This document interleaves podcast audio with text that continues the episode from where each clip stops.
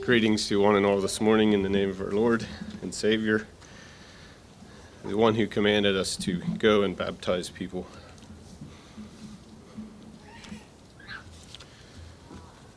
It's the first time I preached a baptismal message.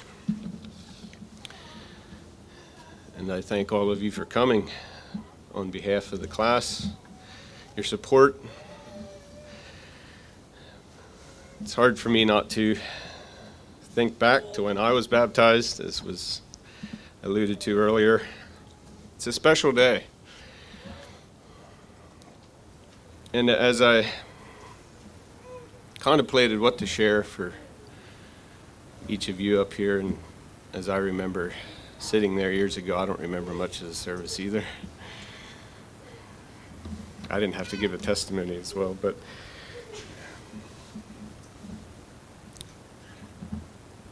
I just want to allow God to be honored and glorified by what takes place today. But as I looked into baptism,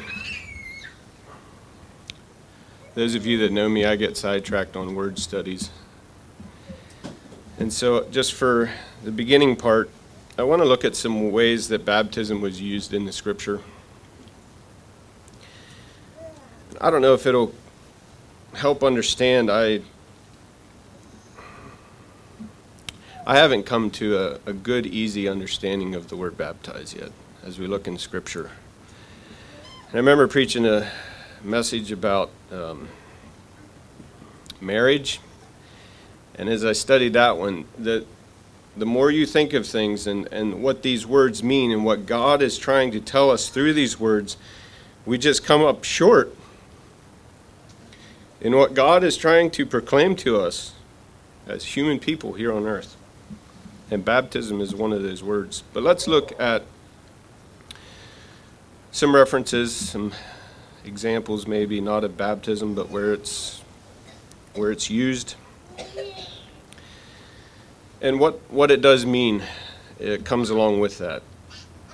Because as a lot of you know here this morning, baptism is more than just the pouring of water on people.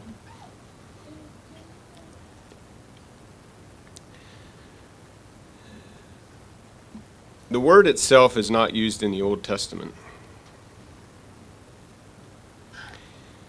The only thing close in the Old Testament would be given through the Levitical law of washing.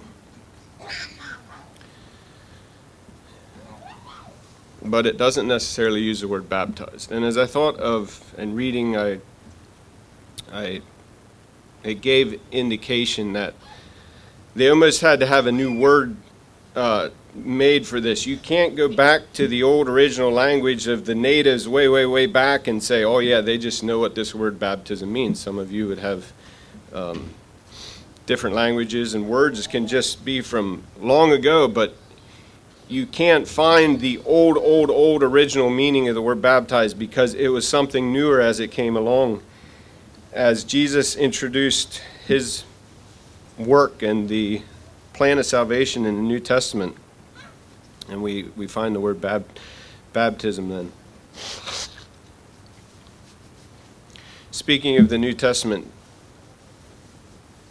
I, f- I found in all four of the Gospels, I'll just read the one in Matthew. Um, these are, are references where baptism is used. So we have Matthew 3:11 as you would hear a familiar voice, I indeed baptize you with water unto repentance, but he that cometh after me is mightier than I, whose shoes I am not worthy to bear. He shall baptize you with the Holy Ghost and with fire. That verse is stated in Matthew as I read there 3:11. It's very similar in Mark chapter 1 verse 7 and 8. Also in Luke 3 chapter 16 or Luke chapter 3, verse 16, and John 1, it's given in verses 26 to 33. We have baptism of water, baptism of Holy Spirit, and a baptism of fire. Well, those, those are all different. And they would probably come across in different ways. and a new definition, maybe, of baptism for me was in these four references being baptized with Holy Ghost and with fire. Fire is not mentioned in Mark and John, so it only gives reference to the um, John giving the baptism of, of, of water, and then he, it's saying that you know God will, Jesus will baptize you with the Holy Ghost. It doesn't mention fire, but I couldn't see through the fire quite as much until I read the verses following, and I'm, I'm kind of getting away from my notes here, but I wanted to point out in those verses following, and if I maybe I should just turn to it so I have it clear in my mind. Matthew 3. It's very sobering. Matthew 3, verse 11 says, I indeed baptize you with water unto repentance, but he that cometh after me is mightier than I, whose shoes I am not worthy to bear. He shall baptize you with the Holy Ghost and with fire whose fan is in his hand, and he will thoroughly purge his floor, and will gather his wheat un- into the garner, but he will burn up the chaff with unquenchable fire. Most times we think of Holy Ghost and with fire. Fire was indicated at Pentecost when the Holy Spirit came. There was a sign of the cloven tongues of fire were there on the people. But as I see these verses here, it talks about, it says, He shall baptize you with the Holy Ghost and with fire. And this part of my problem is baptize, baptism, the word kind of gets used around in a, in a very, it just reaches into everything. And if you look at this, it's there's a colon after fire, and it says, "Whose fan is in his hand, and he will thoroughly purge his floor." And I want to present to you that even though we have Holy Spirit as a symbol of fire, for those of you who do not know the Lord this morning, you will be baptized into eternal judgment, eternal fire. Because it says he will sort out, he will baptize you. Either he gathers you as wheat or he'll gather you as a chaff, and the chaff will be burnt with unquenchable fire. Fire reflects zeal and if you have the fire of God, the fire of Spirit in your life, you know who you're serving. But if you don't, it says it will be burnt. He will burn up the chaff with unquenchable fire. And that could even be considered a form of baptism. Baptism because you're put into it. It's one of the definitions I got as I studied. The second use it comes across is in Mark um, 1 chap- chapter 1 verse 4 and it talks about a baptism of repentance. It says john did baptize in the wilderness and preach the baptism of repentance for the remission of sins. John his baptism was not of the holy spirit. It was simply of repentance. And we see that in acts i'm going to turn to that in acts chapter 19 we see an interesting portion of scripture given, and I'm just going to read chapter Acts chapter 19, 1 through 7. And it basically explains it itself. And it came to pass that while Apollos was at Corinth, Paul, having passed through the upper coast, came to Ephesus, and finding certain disciples, he said unto them, Have ye received the Holy Ghost since ye believed? And they said unto him, We have not so much as heard whether there be any Holy Ghost. And he said unto them, Unto what then were ye baptized? And they said, Unto John's baptism. Then said Paul, John verily baptized with the baptism of repentance, saying unto the people that they should believe on him which should come after him, that is, on Christ Jesus. When they heard this, they were baptized in the name of the Lord Jesus. And when Paul had laid his hands upon them, the Holy Ghost came on them, and they spake with tongues and prophesied. And all the men were about twelve. It's interesting to note that the baptism that John did was, was somewhat different. And it's hard for us to imagine not having the Holy Ghost and just to be thinking about the one coming that John would say, There's another one coming that's greater than I. And so John had a baptism of repenting, of turning from where you were to what's coming, which would be following the Lord as he uh, his mission was introduced, his, um, his plan of salvation.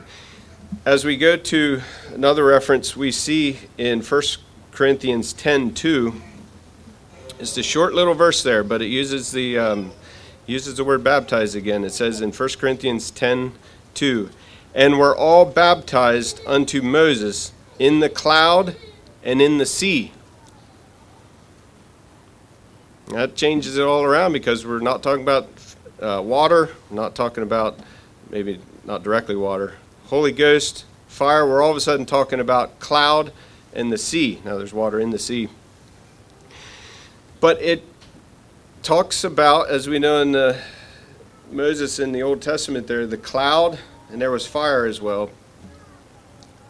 Why, why does he say that? I, I don't really know. I didn't study it. But if you think of baptism, it has to do with how the cloud was there, and even as they went through the sea, just an interesting way of the word being used there. And um, it baptized in the cloud and in the sea. Next one I have is suffering, and that's brought forth not directly in word, but it's in Mark 10. I'm, i have it here in my notes Mark 10, 38 and 39. It's familiar words again. I think a lot of you will understand it. But Jesus said unto them, Ye know not what ye ask. Can ye drink of the cup that I drink of, and be baptized with the baptism that I am baptized with? And they said unto him, We can. And Jesus said unto them, Ye shall indeed drink of the cup that I drink of, and with the baptism that I am baptized withal shall ye be baptized. I'm stopping kind of in the middle. It was they were talking about who the greatest is. But Jesus used the word baptized as what he said to his disciples, you, you, do you know what you're asking? Can you be baptized with what I'm going to be baptized? And that was the suffering of the cross that was ahead for him. And Jesus says, Can you do that? And they said, Yes, we can. And he says, You will. And they, as we know, there was. Some of the disciples were, were also, at least Peter, we know of, was crucified uh, the same way that Jesus was. And so, as we think of baptized, they were in the um, the suffering.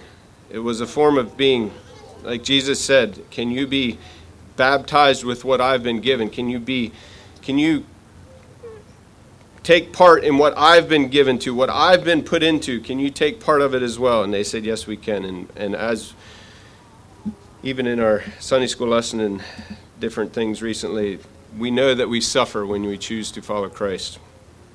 That is what Christ wants for him to receive honor and glory through suffering. And like I said, this reference of baptism is Christ's suffering and death on the cross. And some of us, maybe not us today, but some of Christ's followers have experienced that. And then the, I think I have two more just quick here yet. Washing, as I talked about in the Old Testament, but just reading here in my notes again, you don't have to turn to it. Mark 7, verse 4. And they came from the, and when they come from the market, except they wash, they eat not. And many other things there be, which they have received to hold, as the washing of cups and pots brazen vessels, and of tables. For laying aside the commandment of God, ye hold the tradition of men, as the washing of pots and cups, and many other such like things ye do. That was Mark 7, verse 4, and also verse 8. When I researched where the word baptism, baptism or baptize is used throughout Scripture, this suddenly had the same original word in here for wash as where it's used in other places for baptize. So you could take this word wash out and put baptize in there because other places in Scripture that's what they do. This word wash, the original word was was baptize. And so when you would read it, it would sound like, and when they came from the market, except they baptized, they eat not. Now it's talking about their uh, dishes and the things that they use. They would clean them. But Scripture uh, in the translation, they, they referred to it as as a baptizing of the pots and the cups, the um, things that they used in their in their um, ceremonies and what they did. And one more yet, Colossians 2:12. I just want to mention it. I didn't study to know and understand it. Like I say, the word baptism is is somewhat difficult, but in Colossians 2:12 it says, "Buried with him in baptism, wherein also ye are risen with him through the faith of the operation of God, who hath raised him from the dead." So I'm at a loss as to what buried with him in baptism would be, and there could be many, many things that come come from that. So as I look down through this word baptized baptism being used in Scripture,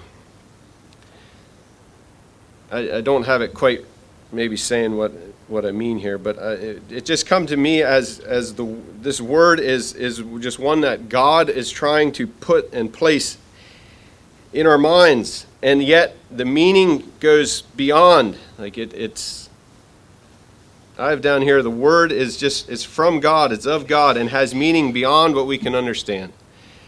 And we'll see some of that a little bit later too. And I finally get to the original definition of what baptize is and all the contradictions and theories out there because it comes from one short little word, what baptize means, and it's to dip. And so you can take that lots of ways. But there's also a couple other things that go with it the drawing of water from one vessel to another, which includes dipping. And another interesting one would be I don't know the customs or the format or how they did it, but the, um, the definition kind of putting in here with that, the, the dipping part, is, is the dyeing of a garment, like clothes. When they would dye it with, with coloring of some sort, that was baptizing, as in they either dipped it or somehow. Uh, you have to take it kind of for what they're saying, but the dyeing of a garment is similar to um, what we try to understand as baptized. Think in my nervousness up here, and I can just identify with the rest of the class here, I did not give a title to my message, and that's where I'm headed now. My text is going to be from 1 Peter chapter 3, 18 to 22. So if you want to turn in your Bibles to uh, 1 Peter chapter 3, verses 18 to 22, I've titled the message, The Answer of a Good Conscience. So I'm not sure if setting the definition of baptism is any benefit for us here in 1 Peter, but I like to try to understand what a word means and it was good to see the different uses of baptism where the word was all used. And this might not be the most ideal text for a baptism message, I don't know, but as somebody I was discussing it with um, in the past week here or so, they mentioned this verse in 1 Peter 3 in, in 21. Talks about baptism a little bit. But the um, the phrase that went along with that in verse 21, we'll get to it, is the answer of a good conscience toward God. And it really rung true with me just in how it, where it starts and where it comes through and to where it finally ends.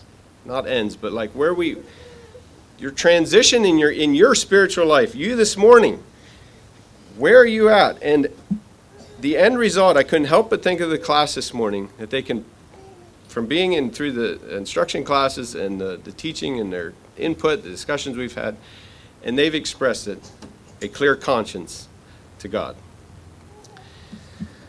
And so that's my title as I given to this. And let's read 1 Peter chapter 3 verses 18 to 22 reads like this For Christ also hath once suffered for sins, the just for the unjust, that he might bring us to God, being put to death in the flesh, but quickened by the Spirit, by which also he went and preached unto the spirits in prison, which sometime were disobedient, when once the longsuffering of God waited in the days of Noah, while the ark was preparing, wherein few, that is, eight souls, were saved by water. The like figure whereunto even baptism doth also now save us, not the putting away of the filth of the flesh but the answer of a good conscience toward God by the resurrection of Jesus Christ, who is gone into heaven and is on the right hand of God, angels and authorities and powers being made subject unto him. Verse 18, just I think going basically down through here in the verses. To each of us that have been born again, we understand Christ hath suffered for sins, the just for the unjust. He took sin, died on the cross, paying the penalty of what is needed to become free and clear before God. It's part of the reconciliation as, we, as you go through the. It's probably becoming one of my favorite words, maybe, is reconciliation. And it can be very difficult depending on what it is. But how are you going to become reconciled back to God? You have to recognize that Christ also once suffered for sins. The just, he was just, he had no sin in him. For the unjust, that's us. We were evil. All of us have sinned. And it says that he might bring us to God. All I can think of is reconciliation, bringing us back to God. And it says, How? Being put to death in the flesh. That's what the cross represented the death of self, the carnal will in each of us, being put to death, as it says, in the flesh. But with that part dying, it says, but quickened by the Spirit. When you surrender and gave your heart to life, your spirit became alive. You could identify with God and what He's wanting, and as the Holy Spirit would come upon you. So, in some ways, as some would say, we are. We're baptized the moment you become a Christian because the Holy Spirit is in your heart and in your life. That's what a little bit wrestling with a physical baptism. The examples you see it physically, and yet in the spiritual sense, what God wants us to understand is the baptism that we can experience spiritually goes into different things. And you have like that's the only way God brings that to you. That's when we surrender and give to God, then we can understand it. Things make sense.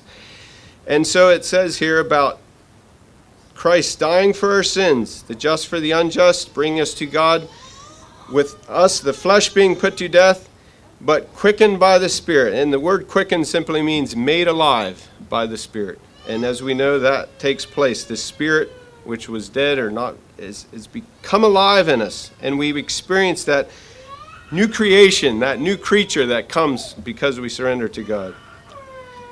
Now, as we go to verse 19, we suddenly have some very interesting verses here, and I do not like to skip over verses when they're in a passage. But as soon as I looked at that little bit, I thought, there's, I know there's some Bible people, some uh, good, uh, I've discussed with people that are here this morning, and they, they enjoy this type of thing of what's going on, what's taking place. Verse 19, by which also he went and preached unto the spirits in prison. And I don't want to get off track. I really don't have any notes or explanation of this. Um, it's not hard for you, any of you to go research it on your own and see what you could find and learn. But it only gives indication there. It says, By which also he went and preached unto the spirits in prison. Um, I don't think it's out of line to say that when Christ died, his spirit was still somewhere. And whether that's when he went and preached to the spirits in prison. I don't know. But Christ knew what work he had, and I think Peter might have known a little bit of the work that Christ had. And it says here that he went and preached unto the spirits in prison. But it continues in verse 20. It doesn't make it any easier. It says, Which sometime were disobedient, when once the long suffering of God awaited in the days of Noah, while the ark was a preparing, wherein few, that is, eight souls, were saved by water. I'm not sure what those spirits had encountered. It says they were disobedient. I'm not sure where they are, when this all took place. Some of that is hard to understand, but it just talks about what may have took place while Noah was building the ark. And as we go into verse 21, even as I back up to the ark, we're going to get this, they're kind of together. In my small mind, I, I couldn't understand what all God was maybe doing when he had the flood. I think there's way more to it than we realize. And that's because of, well, I guess it's maybe in another portion of Scripture, but we'll, we'll see if we encounter that or not. So I don't know what to add much about the about these spirits that are somewhere, um, but it was noted that it took place. Or it says while God waited in the days of Noah. But then he gets to where he is headed in verse 21 The like figure whereunto even baptism doth also now save us, not the putting away of the filth of the flesh, but the answer of a good conscience toward God by the resurrection of Jesus Christ. And maybe just to help you understand where my mind is on that on this flood and baptism I, I took from my NIV study Bible that I had, and it, this is what it said, and it it almost opened the opened my mind up into more yet. I, I, I just didn't didn't comprehend, I guess. The NIV study Bible said this: There is a double figure here. The flood symbolizes baptism. Baptism symbolizes salvation.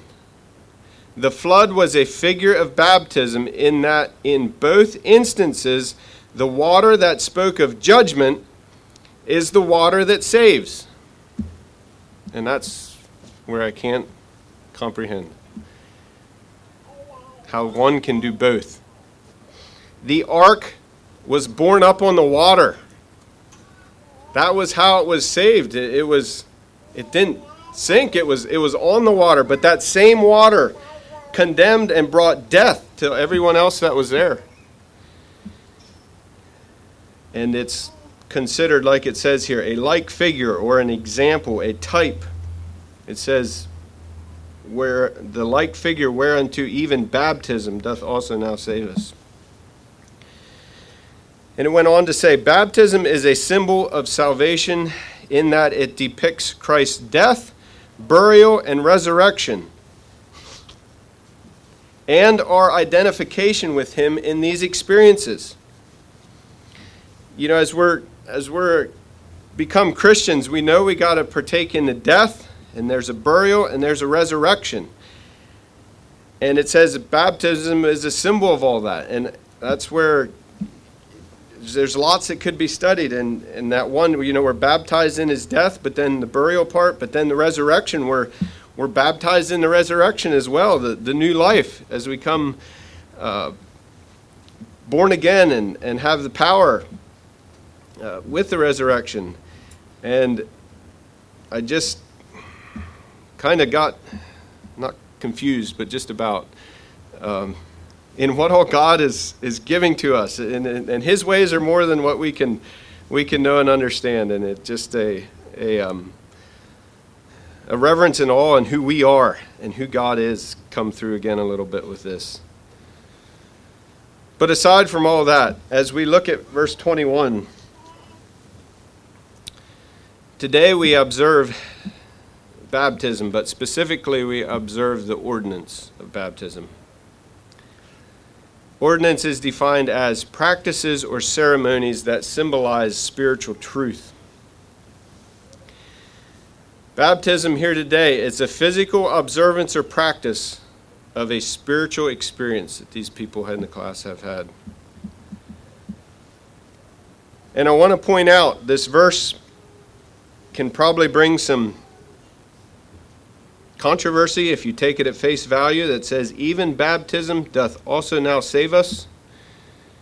If you stop at the end of that, you would say salvation comes from baptism. But once you understand the word baptism, it makes sense. All these things that are combined with baptism, not the physical, the spiritual part of baptism is what saves us. Because we know that there is no outward physical ritual, including physical baptism, that can bring salvation. These people can't be baptized and say, That is what saved me. Physical baptism here this morning. You cannot. It just doesn't work that way. And Scripture gives otherwise. Being clean on the outside does not guarantee being clean on the inside. So, in that, where we come from, where we're going, and the, where you're at, this is the acknowledgement of being clean on the inside and the practice or the observance of it in a physical way as we think of an ordinance.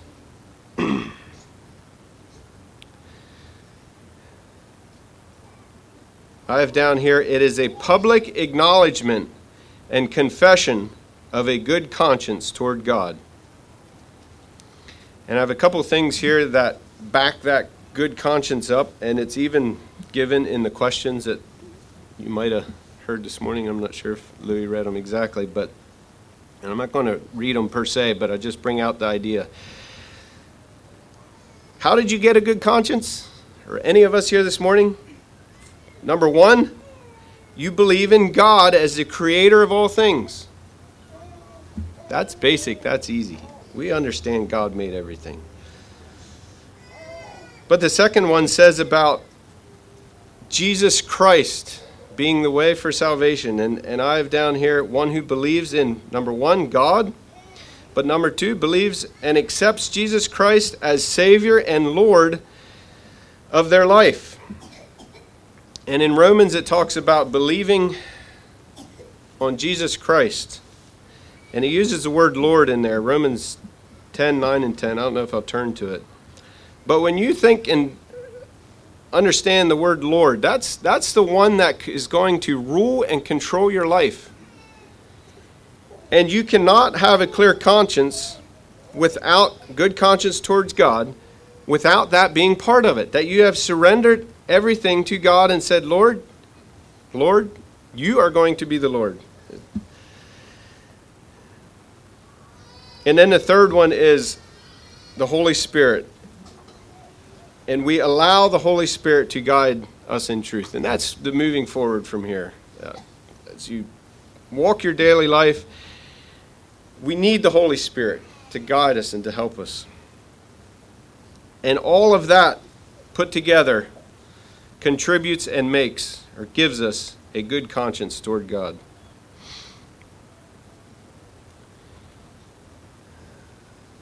As I was studying, I also found a uh, different take on baptism. It was referring specifically to the Great Commission in Matthew 28. And I'll just read as I wrote it down here. It says, As you are baptized in the name of the Father, Son, and Holy Ghost, it gives indication to who you are bound to and to who owns you. And I really I really enjoy, or not enjoy, I, I can identify with that. identify. That's what you're going to identify with this morning. God owns you, and you are just publicly confessing and, and allowing people to witness that in your life this morning.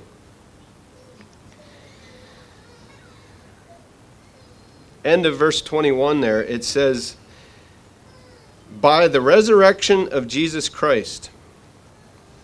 And you can't ignore that. That's the that's the power is the word that comes to mind when we think of resurrection. The resurrection of Jesus gives us the power to walk in newness of life, and I think that's a phrase coming through in the in the uh, what Louis will be given as well. But if you take this section in verse 21, and if you have your Bibles and really look at it close, right after the word us in the phrase, even baptism doth also now save us, the next thing is a parentheses. There's a section there. Not the putting away of the filth of the flesh, but the answer of a good conscience toward God. That's in, in parentheses there. I don't know if that means anything much different. I couldn't tell. It's just kind of fitting that in before. But if you remove that, it would say, The like figure whereunto even baptism doth also now save us by the resurrection of Jesus Christ. And that is the power that we have that gives us salvation. That is what the, the final blow and, de, and uh, de, where Christ defeated the powers of darkness was through the resurrection. He was dead, but he rose again.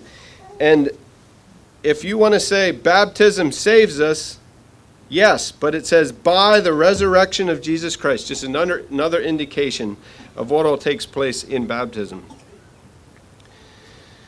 And then verse 22 it says, Who is gone into heaven and is on the right hand of God, angels and authorities and powers being made subject unto him.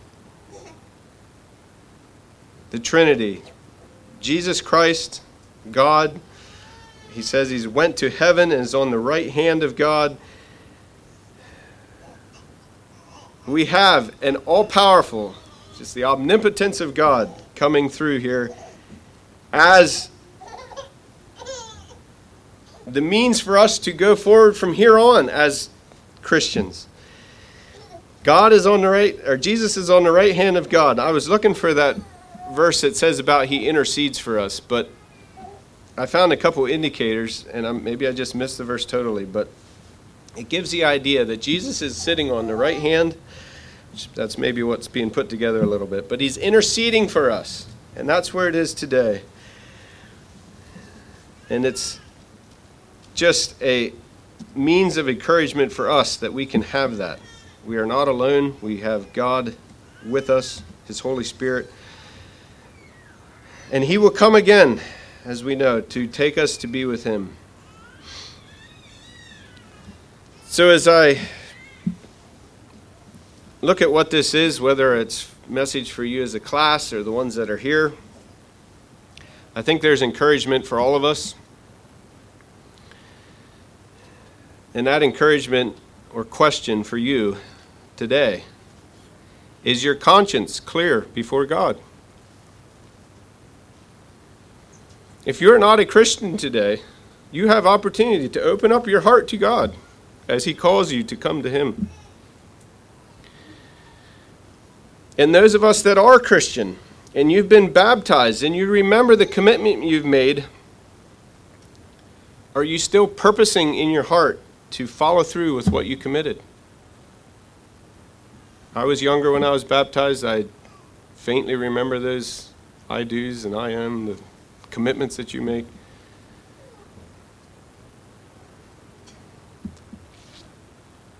And it came to mind what it would be like in my mind to be up here with this class this morning just to feel that baptism again. We don't need it. Those of us that are Christian have been baptized, we don't need that baptism again. We've made those commitments. But as you think how you're following through with that, and the one for me, I think the only phrase I really remember at least to a distinct amount, is in one of the one of the vows that you make. It talked, and in my mind, all I could remember was two, two or three words. It was renounce Satan and darkness. And all I remember was that I didn't want nothing to do with him.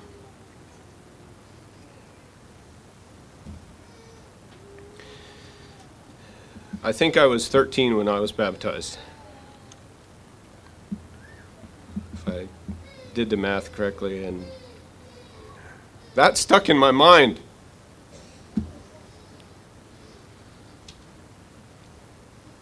And it was nothing more than the Holy Spirit given direction in my life. That you want nothing to do with Satan and darkness. You are a follower of Jesus. In the kingdom, excuse me, in the kingdom of light.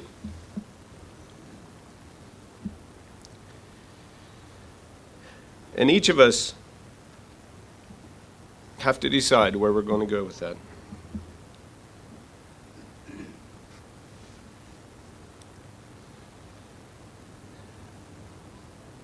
So, in conclusion, here to the class, I would like to read some verses yet for you. And they're just right back from 1 Peter, here where we're reading. I'm going to start in verse 8. They're verses of encouragement as we encourage each other here. As you begin, you have begun, as you go through life, as you walk with God, as you walk with Jesus, there's a lot of encouragement here. I just want you to take this, verses 8 through 17, and hold to them. It's a mix of encouragement, commands, what to do, but I just found a. If you're not sure what you're going to do from here on, this will give you some things for all of us, not just the ones in the class. I'm going to read verses 8 through 17. Finally, be ye all of one mind, having compassion one of another. Love as brethren. Be pitiful, be courteous, not rendering evil for evil or railing for railing, but contrariwise blessing, knowing that ye are thereunto called, that ye should inherit a blessing. For he that will love life and see good days, let him refrain his tongue from evil, and his lips that they speak no guile. Let him eschew evil and do good. Let him seek peace and pursue it, ensue it. For the eyes of the Lord are over the righteous, and his ears are open unto their prayers. But the face of the Lord is against them that do evil. And who is he that will harm you, if ye be followers of that which is good? But, and if ye suffer for righteousness' sake, happy are ye. And be not afraid of their terrors, neither be ye troubled. But sanctify the Lord God in your hearts, and be ready always to give an answer to every man that asketh you a reason of the hope that is in you with meekness and fear, having a good conscience, that whereas they speak evil of you, as of evildoers, they may be ashamed that falsely accuse your good conversation in Christ. For if it for it is better, if the will of God be so, that ye suffer for well doing than for evil doing. I know it's passage maybe more about suffering and how but what we're going to experience in Christ, but just take my conclusion, my encouragement to each of you, just for uh, you as a class. Verse 13 Who is he that will harm you if ye be followers of that which is good? You don't have to be fearful. God will take care of you. And then in verse 16, having a good conscience. My encouragement to you is, is to continue on with a good conscience, a clear conscience. And that all of us here this morning, would look at our own lives and answer the question whether or not we have a good conscience toward God. So may God bless you as you experience physical baptism and as you have experienced spiritual baptism in your life as you walk with Christ.